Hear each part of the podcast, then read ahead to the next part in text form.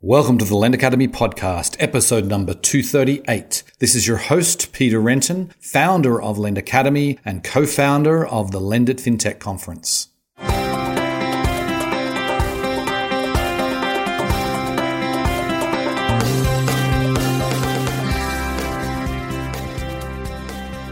Today's episode is sponsored by LendIt FinTech USA, the world's largest fintech event dedicated to lending and digital banking. It's happening on May 13th and 14th at the Javits Center in New York City.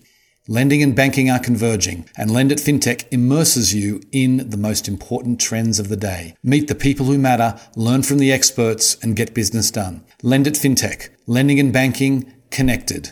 Go to lendit.com slash USA to register. Today on the show, I'm delighted to welcome Adam Jiwan. He is the founder, CEO, and chairman of Spring Labs. Now, Spring Labs is a relatively new company. They've only been around a couple of years and they have big, audacious goals. I wanted to get Adam on the, on the show to, to talk about this. They're really looking at retooling how personal data gets shared, how it gets stored, and how companies verify information on consumers and small businesses. And so we go we go into that in some depth. We talk about the you know, how it works, go through an example. It's somewhat complex, but Adam was able to explain it in pretty simple terms so anyone can understand it. And we talk about where they are in the in the process of getting out to production. Talk about the different partners. Some of them they can share publicly, and uh, we also talk about what his vision for the future of, of credit data is. It was a fascinating interview. I hope you enjoy the show. Welcome to the podcast, Adam. Thank you for having me. My pleasure. So, I want to get started by just giving the listeners some background. You've had uh, uh, an interesting career with uh, a variety of different uh, companies, it looks like. So, why don't you tell us what you did? Give us some of the highlights before Spring Labs. Sure. So, for nearly 20 years, I've had the opportunity to develop my career uh, at the intersection of business building and investing in financial services. And through the course of these experiences, I got to assist in the development of the real estate finance industry in Brazil, helped introduce student finance in Europe uh, as a co-founder and, and, chairman of a company called Future Finance. I've backed a myriad of online and innovative financial technology companies in the U.S., including being one of the largest seed investors of Avant, uh, now Amount. And in all of these different experiences, uh, Peter, I came to appreciate that in this digital era, data is the lifeblood of any financial institution. And I think that's probably pretty well understood that, you know, data is the new oil, as it were. Mm-hmm. Uh, but scratching beneath the surface uh, really came to develop an understanding of the underlying plumbing, i.e., where does this data relating to credit and identity come from? Who owns it? Who has the right to it? Where do they get it from? Who shares it? Who doesn't share it? Why and why not? And in that plumbing, my partners and I saw significant amounts of fragility and frankly, a number of things that we found to be quite broken. Okay, so then you, you found things that were broken, and then what were the steps involved in really founding Spring Labs, and how, how did the idea kind of come about exactly? Sure. So, just at the highest level, let me just share with you what Spring Labs is all about. Okay. We're trying to reinvent how information is gathered, shared, and monetized in the financial services industry by deploying decentralized infrastructure.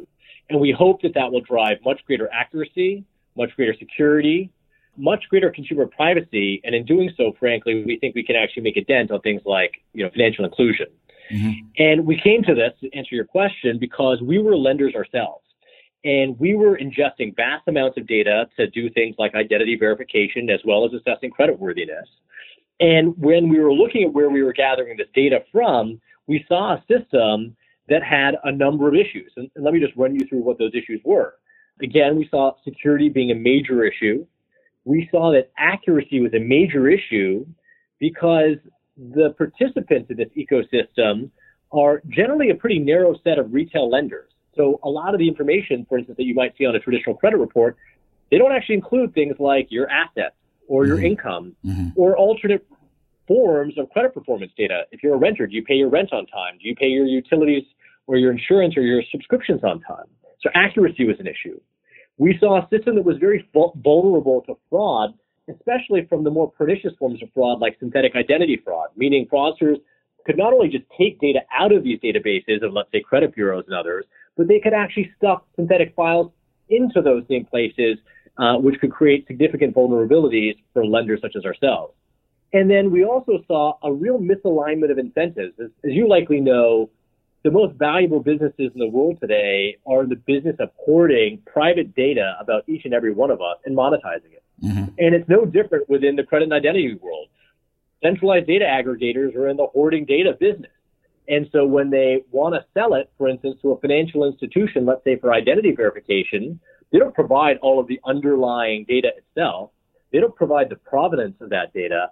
They don't provide linkages of, of, of where that data was seen with what other pieces of data. They basically give you a score and a probability and a thumbs up, thumbs down because they don't want to lose on to their precious oil. Right. So we saw a misalignment of incentives because we as financial institutions or lenders, when we were in that business, wanted the most granular information possible to inform our models to actually make the best risk decisions we could for our companies. And then finally, the way the system works today there's very little respect for consumer privacy. There's a vast amount of sensitive, personally identifiable information that floats around anytime anyone applies for any product uh, because so many different verifications need to take place on a point by point basis. So we saw a system that was not only fragile, but had a number of significant issues. And we wondered to ourselves whether there was a technology, frankly, that could be brought to bear to deliver the elements of an ideal solution. Right, right. That makes sense. And not to, you didn't even mention the hacks that have happened in, the, in these, uh, you know, where the exposure of all of the all of this of this data has uh, has got into nefarious hands. So uh, that's another yet another absolutely. Absolutely, and, and so that's what I meant by security, which is which was my first point, was exactly right. that, which is if you're in the hoarding business, you are taking vast amounts of sensitive information, putting it into a database, that database grows ever larger and represents an incredibly juicy attack vector. And the truth is, the moat around that database, no matter how wide, can be breached. Because once you break into the filing cabinet, you've got everything, right? And so we believe that there needs to be a fundamental rethinking on security architecture. Again, uh, in order to create a much sort of ecosystem, safer ecosystem for both consumers, frankly, and lenders. Mm-hmm. Okay, so then let's dig into that. Let's let's dig into exactly what you're trying to do here. Maybe you can you know, try and explain in, in, in, in as simple terms as possible what uh, what Spring Labs is about. Absolutely. So uh, we're trying to transform how information is exchanged within the financial services industry with security and consumer privacy as paramount considerations. So we are developing a network that is an information exchange. And so what we're trying to enable is financial institutions and others that have credit relevant or identity relevant information to share information with one another directly, i.e., not mediated by centralized data aggregators or credit bureaus or the like, i.e., just directly with one another. And when they do exchange information, they receive value. In the current system, there is what we call a give to get model, which is retail lenders today give away their hard earned credit and identity data for free to many of these centralized data aggregators like the credit bureaus because they can't share information directly with their competitors. Mm-hmm. So they share it with these middlemen who aggregate the data together and resell it right back to those same lenders that gave it to them. And so it was a wonky system when we were in the lending business. We really disliked it because we lost ownership and control of our credit and identity data. And so in the Spring Lab sort of network, we are trying to foster the enabling conditions for direct sharing among institutions, which means that there needs to be a flow of incentives. So if an institution is sharing information, they're not giving it away for free. They're receiving value, number one. Number two, they're doing it with very high security and consumer privacy assurances. So for instance, personally identifiable information does not leave the firewall of a participating institution in our network. And from a security perspective, again, plain text data is not sort of shared within sort of like the network. And that doesn't mean that it's encrypted. It tends to be hashed and salted. And we use a series of anonymization technologies, again, to address the competitive sensitivities that have prevented this form of sharing in the past. Mm-hmm. To go to your question about an example, though, I think that might be very useful. Yeah, for so sure. let's say, Peter, you were applying for a product prior to sort of the Spring Network, uh, and you're applying for a new credit at, at JP Morgan. The first thing that JP Morgan needs to do is verify you're the person you're purporting to be. And they typically do that by not just doing it manually, but going to a number of vendors. So that could be a Neustar, it could be a credit bureau. And again, let's use the simplest example where they're trying to just verify one identity field, your phone number. So they typically go to a party and they ask, is Peter's phone number X? And, they, and that party, because they don't want to give the financial institution the underlying data itself, typically will say thumbs up, thumbs down with a probability score. And this can be true across a number of identity or other factors as well. And so the challenges with that system are several fold. The first is you're relying upon one party. That party can be compromised, meaning someone can change literally what's in the database because it can be overwritten, i.e., think about synthetic identity fraud. The second is uh, the most pernicious forms of fraud that exist today often take place by stitching together real identity factors that are for real people with a fraudster's, for instance, bank account. And so if you're just doing point to point on a single identity factor, you're missing granular information, linkages among information, i.e., where was that phone number seen with what address, with what IP address, and with what bank account. You're not getting that kind of information. And you're not getting the provenance of that information, i.e., how and when did that data aggregator obtain that information. So that's the old system. Under the Spring Network, we employ an entirely different concept, which is rather than going to a data hoarder, you ping the network and let's say 30 different institutions, many of whom might be regulated through permission, may have had an experience with Peter and Peter's phone number. And without actually revealing your phone number because it's hashed with an entropy factor, and without actually using any of your PII, those 30 plus institutions that may have had an experience with you within, say, the past six months can come back and say, yes, what we have matches what you have, number one. And number two, we've actually seen it with the following other identity factors with the following provenance. So let's compare scenario one with scenario two. In scenario one, you're relying upon one party for what's truth, and that party can be compromised. In addition to that, you are not obtaining the underlying granular information, linkages with other identity factors, or the provenance of that information. In the second scenario, you're getting the benefit of multiple parties attesting to the veracity of a piece of information. You're obtaining the granular information, the provenance of the information, and the linkages of information, deriving what we believe is much greater accuracy. Mm. And similarly, as I mentioned in that verification case, Peter's PII, for instance, is never leaving and never crossing on the network. And as such, it's actually a system that should be fundamentally more secure, and it's one that actually should respect Peter's consumer privacy, which we think you have a right to. Right. So that's a very simplistic illustration of the world before the Spring Network and the world after it as we envision it. Right. So what? Just so I'm clear, then you are really not you're not taking any data. You're really enabling connections between the pieces of the network. So the data, there's no central repository because each, each of the 30 parties you said have their own, you're just, they're picking their own database internally. And so you've obviously written code that, that, that enables them to do that. And then, as I said, there's no PII going back and forth. So basically, this this seems like a far better system because I mean the biggest thing is there's the way I look at it is there's no central repository and, um, and everything I imagine all, all these databases are also being updated in real time. So your credit report, you know, it doesn't, it, it still doesn't get updated in real time. Whereas, I mean, that maybe you can comment on that. Is that, is that the case for the, the you're, example? You're absolutely right. So uh, about a couple of things. The first is we are not a centralized repository of data because that would create another attack vector. Okay. Rather, we are the pipes or the plumbing or the infrastructure that connects all of these parties together so, to enable them to share information and value with one another. So if you think about our business model, it's something akin to a Federal Express, right?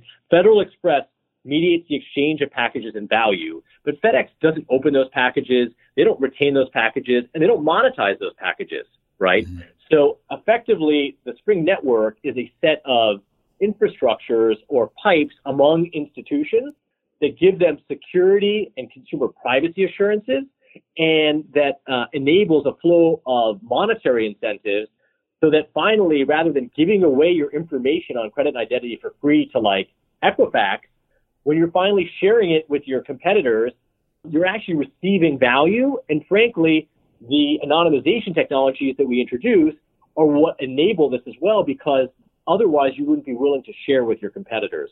Mm-hmm. Um, and so w- one of your comments also resonated a little bit, which is over the past several years that, you know, at first when we were noodling on whether we could actually have this technology get adopted, because as you know, there's something you can develop technology, but if it's never adopted, it's sort of worthless, right? right? And we're dealing with a highly regulated, compliance-minded industry.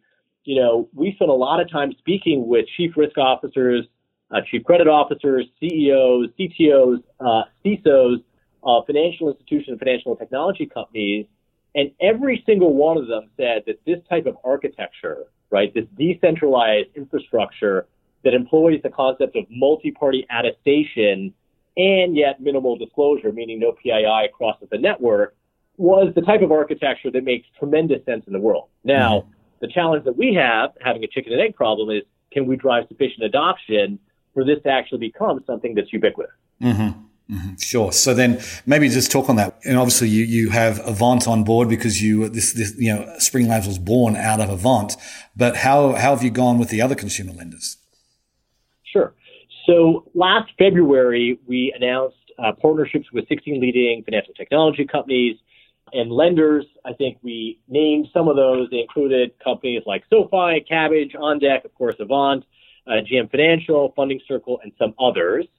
Since then, we've added dozens of other partners. Some of those partners include trillion dollar plus asset institutions and very much household names. We will be making an announcement in the coming months about, you know, where we are with those partnerships and, and the rate of growth, which we're very, very pleased with. But yeah, I think adoption is coming along uh, quite well. Okay, yeah, because I mean, it, it, makes sense to me. I mean, the, the it, this is a 21st century solution to a, uh, you know, to what has uh, been really an un like we look look at the 20th century and the credit bureau, you know, infrastructure is is pretty much unchanged. It feels like at least I shouldn't say that completely, but they've made they've made enhancements. The, the, core the core way they do things still seems to be the same. And in fact, that, that, and let just maybe just talk about that for a second, because on your homepage there, right in the middle of the homepage, you say Spring Labs, the Unbureau. So, how do you kind of uh, view? Uh, do you view yourself as a replacement for the credit bureaus, or how do you kind of? What's your relationship with them? Sure. So, you know, I think we tend to try to be realistic about things. The credit bureaus have been around for many, many decades, and they have a treasure trove of specifically retail credit performance data. We are an early stage company that is two years old. So the notion that we can come in and disrupt an industry that's been around for a long period of time and that is supported by a highly regulated industry is not necessarily realistic in the first instance. Okay. Mm-hmm.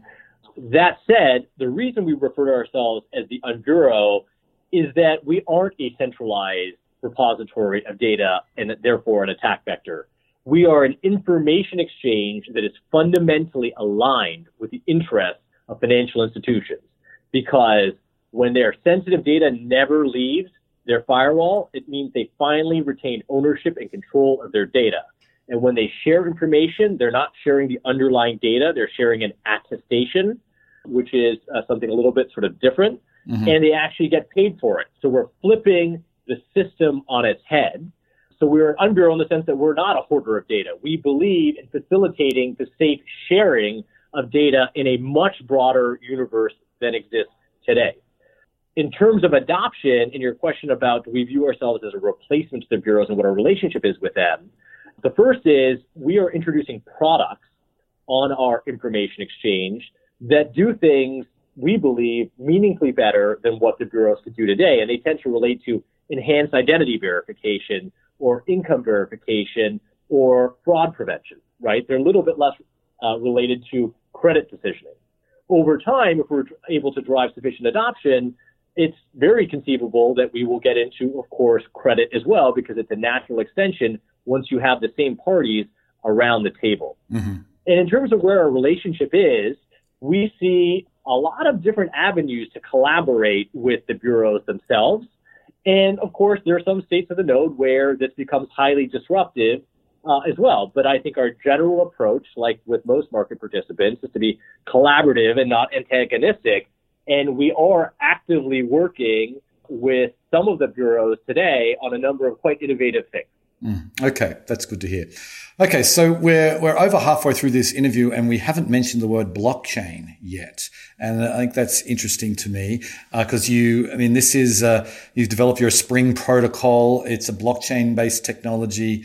Can you sort of just talk about the blockchain is integral to what you're doing, I presume. So maybe just talk about why you decided to use blockchain as opposed to to some other kind of, of, of way to implement this. Sure. So I'm very aware that we're in sort of blockchain, sort of like nuclear winter from a perception perspective. Right. Uh, but blockchain is not something that we shy away from. Though I will explain that there are three sort of core components to our tech stack. There's blockchain, there's a series of ad, uh, advanced cryptography, and then our client software. And I'll explain each in turn. So blockchain actually in distributed ledger technology can be quite powerful in a lot of different ways at scale. At the scale that we're considering in a permission network, blockchain plays several relevant roles. The first in permissioning, right? So adding sort of new nodes, adding new participants, permissioning is a place where blockchain can be very useful. The second is creating an immutable record of the receipt and exchange of information. So think about an index over time of all of the information that's been out there on an individual or on a business. Because again, we're doing things that go beyond just consumer. And then thirdly, it can actually serve as a ledger around value exchanged as well. So those are the three ways in which blockchain will be utilized near run. At scale, there are a lot of other things that blockchain can do, but those are the ways that we use them in the first instance. The second piece of the technology stack is advanced cryptography. So what is the reason that JP Morgan doesn't share information with Bank of America and Marcus today? One is there are some regulatory prohibitions on sharing PII between institutions for certain purposes. Fine. But the other also is this notion of competitive sensitivity that if Peter were applying to JP Morgan, JP Morgan wants to know whether HSBC had a good experience with Peter, JP Morgan can't just directly ask HSBC at the time you're applying because HSBC would realize you're applying for a new product and try to poach you. Mm-hmm. So our technology uses advanced cryptography and secret sharing type technologies to address competitive sensitivity. And that's a really important part of our special sauce, frankly. And then the third is client software, which is if we went to a bunch of banks and said, hey, we've got this nifty uh, information exchange that obfuscates competitive sensitivity and it's secure and it's private, but it involves black, blockchain and, and, and really crazy uh, cryptography, financial institutions will roll their eyes and say, we have no idea what to do with it. So we needed to have client software that would deal with data standardization, that would actually do the cryptographic transforms. So again, that no sensitive information leaves the firewall of a participant or a financial institution. And similarly, on the way in, they can take the cryptographic information, transform it, and put it into something useful for either their decisioning or fraud models or however the financial institution might want to use that information. Mm-hmm. Okay. Okay, that makes sense. So then you've mentioned obviously you're in consumer lending. Uh, you've talked about um, small business, uh, some of the names you mentioned earlier, and I also I read somewhere uh, about a real estate uh, deal that you guys are in. So what what verticals are you focused on? Sure. So ultimately, our technology is generalizable and global, so it can be used in a number of industries beyond financial services. So it can be used for anonymizing the exchange of HIPAA compliant medical records or genomic sequences. It can be used for verifications or authentications between humans and IoT. So you can just think about, you know, the types of use cases. It can use for generalized private communication. We are not spending any of our time on any of those other verticals, even though we've had inbound interest simply because we would be boiling the ocean. So our mm-hmm. entire focus is in financial services, number one, and initially on things that relate to consumer and small business, because that's where we think we understand some of the problem sets and how to deliver real world solutions to lenders and others. And if we can prove and create, prove that it you know, creates value and works, again, we think that there are many different ways to sort of expand the value of this network. Mm-hmm. You know, during the course of 2020, we are going to be launching a number of different products. And those products, for instance, within consumer, relate to enhanced identity verification, income verification, and certain fraud prevention tools like fraud registries as well as loan stacking tools. In small business, where there's even less information sharing that takes place because there's no real great bureau out there, ultimately uh, we will be again sort of delivering some of these similar types of fraud and identity, and business identity related sort of tools this year. And then the third is the property lien registry that you referenced, which was an RFP that we won for PACE lenders, where we think that technology can ultimately be used to create registries of ownership. So if you think about, you know, natural uses for blockchain, like obviating the need for title insurance, you know, this type of technology is one that, you know, not only could lead to that, but frankly could also accelerate the adoption of that because mm-hmm. it's not that the technology can't be used, it's how do you change behaviors to drive adoption. Right, right. Okay, so then where are you at today? Do you I mean I presume you have you have pilots running as you said there's a chicken and egg problem, but it sounds like you've got a few chickens running around now with all of the partners that you've got signed up. So are you in production with multiple partners today? Is this still a pilot that people are running? Is anyone is anyone doing their identity verification through Spring Labs and that's it? I mean, where are you at? Sure. So, so, so great question. So just uh, as, a, as a means of clarification, nothing that we're doing is in a pilot phase and nothing that we're doing will be a pilot. Everything is going immediately into production. Okay. So we have commenced the technical integration process with some of our partners. And again, imagine for a second, we're putting technology behind firewalls of highly regulated, compliance minded institutions. Right. And therefore, we need to be SOC 2 compliant, which we are. We needed to have the best in class sort of penetration testing. We needed to have some of the best and brightest minds around security architecture, which, you know, I can describe the background of some of our people that's pretty extraordinary. But then we also have to sort of, you know, understand and deal with thousand question info security sort of questionnaires. We need to get on the roadmap for technology development as well as to be on the roadmap, you know, from a risk perspective with all of our partners. And so the process of getting integrated, you know, takes some period of time. We've commenced that process. We think by the end of the second quarter, we'll have eight to nine institutions, all household names, starting to trade data. And over the course of 2020, we're targeting something like 30 institutions to be integrated into the network, even though the number of partnerships, of course, is continuing to grow well, well beyond that. Mm-hmm. So, what about in the alternative lending space? I mean, if I if I go and take out a loan at Avant today, uh, is is there Spring Labs uh, technology in, in, that process yet? No, not yet. Okay. So we expect uh, trading of data to commence towards the end of the second quarter of this year, and to continue ramping up as we add, uh, you know, additional scale players, because the folks that we've been adding more recently are, are quite sizable sort of institutions. And so again, when we make an announcement, you know, later, I think it'll become more obvious as to, you know, where the overlaps will exist. But we, we view the next, call it 12 to 18 months as the rubber hitting the road on usage revenue generation and really sort of proving that this new model for information exchanging works and importantly adds value for our customers. Right. Okay. Fair enough. So then maybe give us a sense of the scale you're at. Like how many, how many employees do you have? What's, um, where are your offices? That sort of thing. Sure. So uh, at this point, we're roughly 55 employees. Almost everyone is based in Los Angeles and Marina Del Rey. Uh, we've raised capital uh, to the tune of just shy of $40 million through a Series A uh, from last year. And, you know, I think the majority of the team, I think about two thirds are engineers or cryptographers. And at this point, everyone's head down because, you know, we've developed these long-standing relationships with these partners that have been actually involved in developing the product. So it's not just sort of partnership in name. They've been actively involved in that development process with us for the past year or so.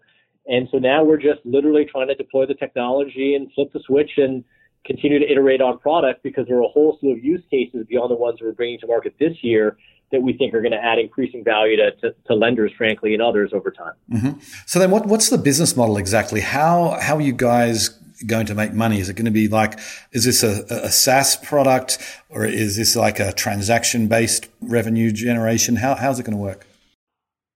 So great question.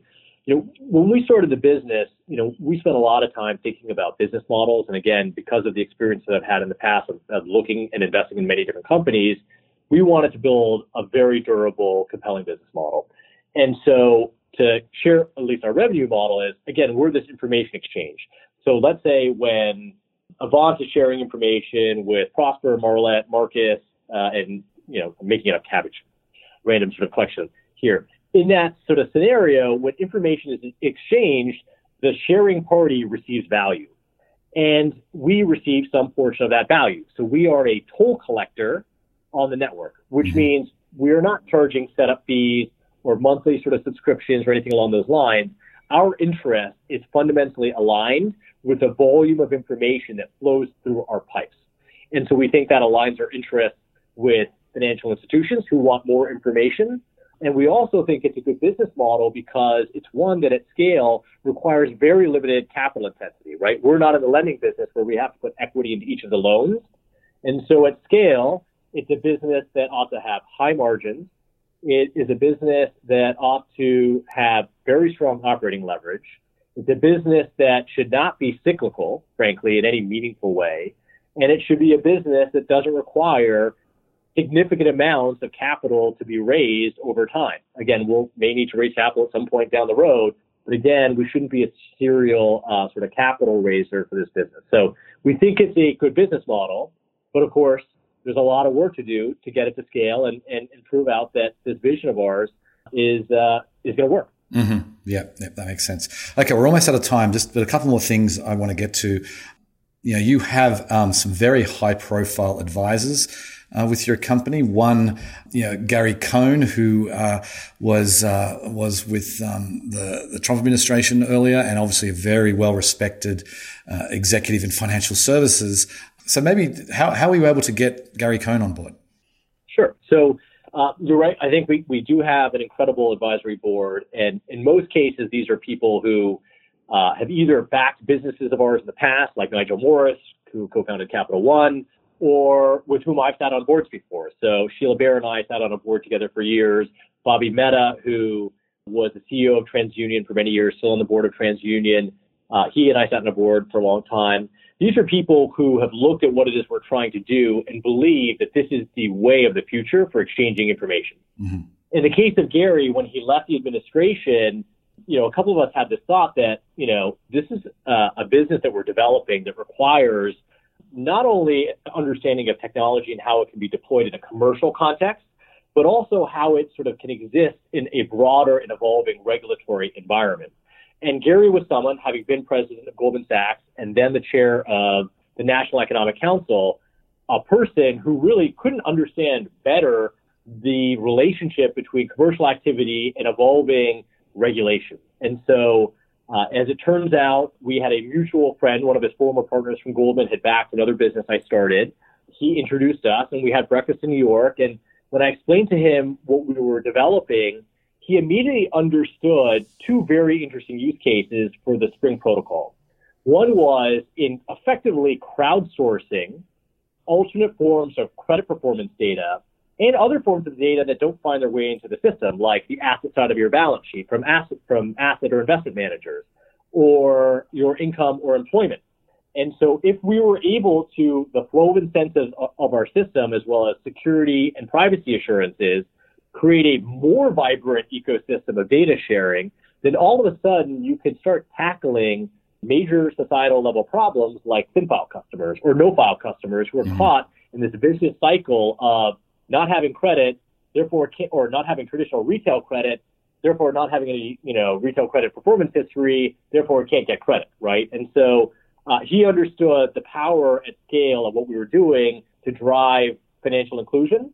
And the other was that he understood how some of these technologies could actually be used to identify, you know, real problems through the cycle for regulators. So I think it immediately resonated with him, and uh, and he's been a terrific advisor, and as have all of our advisors, because they've been uniquely involved, frankly, in ways that in other companies I've been involved with, they've been much more passive, you know, even at the board level. It's, it's uh, we've been quite blessed to have some great people involved. Yeah, that's awesome. That's that's really really great. So, last question then. You, you know, let's assume you guys are wildly successful and all of your plans come to fruition, and we have this real time system. Where does that? I'm, I'm curious about where does that leave the credit bureaus, and what and where does that leave the individual and and how they, you know, like they're still not really owning their data. Maybe the question is like, what is the, what's the future of credit data in your, in your vision? Sure. So I think that's, uh, it's a, it's a great question. And I would answer it from two different perspectives. The first is we would like to see the world moving away from a siloed hoarding mentality to one where you can have safe sharing with high security and consumer privacy. And frankly, that applies within financial services and credit, but frankly, in the broadest sense. And that is a big thing that sort of motivates us every day. The second is, and this is something that we intend to add over time, but we chose not to do it because we think we get to scale faster starting with enterprises. We absolutely want to have consumers in the loop. And we want consumers to be in the loop for several reasons. The first is we want them to have transparency and much better transparency than they have today with the existing system. The second is we want them to have better user experience, especially around contestability. Again, because if you've ever tried to contest a bureau these days, it's a, it's a complete nightmare. And the third is, in many cases, we actually want consumers to have some amount of control and actual ownership over their data. And the reason why I say some rather than all, because I think there's often this uh, notion that consumers should own everything. The truth is they should own their identity. And so they should be compensated, in fact, when some of their information ultimately is used. And again, we think our network can actually accomplish that over time. Mm-hmm. Uh, now, perhaps that shouldn't be the case for credit performance data because you shouldn't be able to delete, you know, the you know the time you actually forgot to pay, for instance. So it's right. not a universal thing, but the general idea is we want to see the world moving away from these data hoarding silos to safe sharing, and we want to see a world where consumers are in the loop with privacy and some degree of control and dramatically better user experience and transparency. Mm-hmm. Well, that is a wonderful vision, and I hope we I hope we are able to get there this decade. It's uh, it would be it would be great great great for uh, so many of us. Anyway, we'll have to leave it there, Adam. I really appreciate you coming on the show today. No, my pleasure, Peter. Really appreciate your inviting us. Okay, see ya. All right, thanks. You know, I think even the credit bureaus would acknowledge that the future of credit and personal identifying information, that is, it's not stored in a centralized database. I really, I think the way we have it set up today is, uh, if not broken, it's certainly in need for improvement. What Spring Labs has got is, I think, a pretty compelling case for one of the visions that could actually come to fruition when it comes to how this all this information is stored and, and how access to it works. And I think we have uh, a long way to go before they get there. I think, you know, and Adam acknowledges that as well. They are not ready for prime time yet, but I think they're getting there. Whether it's Spring Labs or somebody else, I really feel like we are going to have a decentralized system. I think it's going to happen this decade.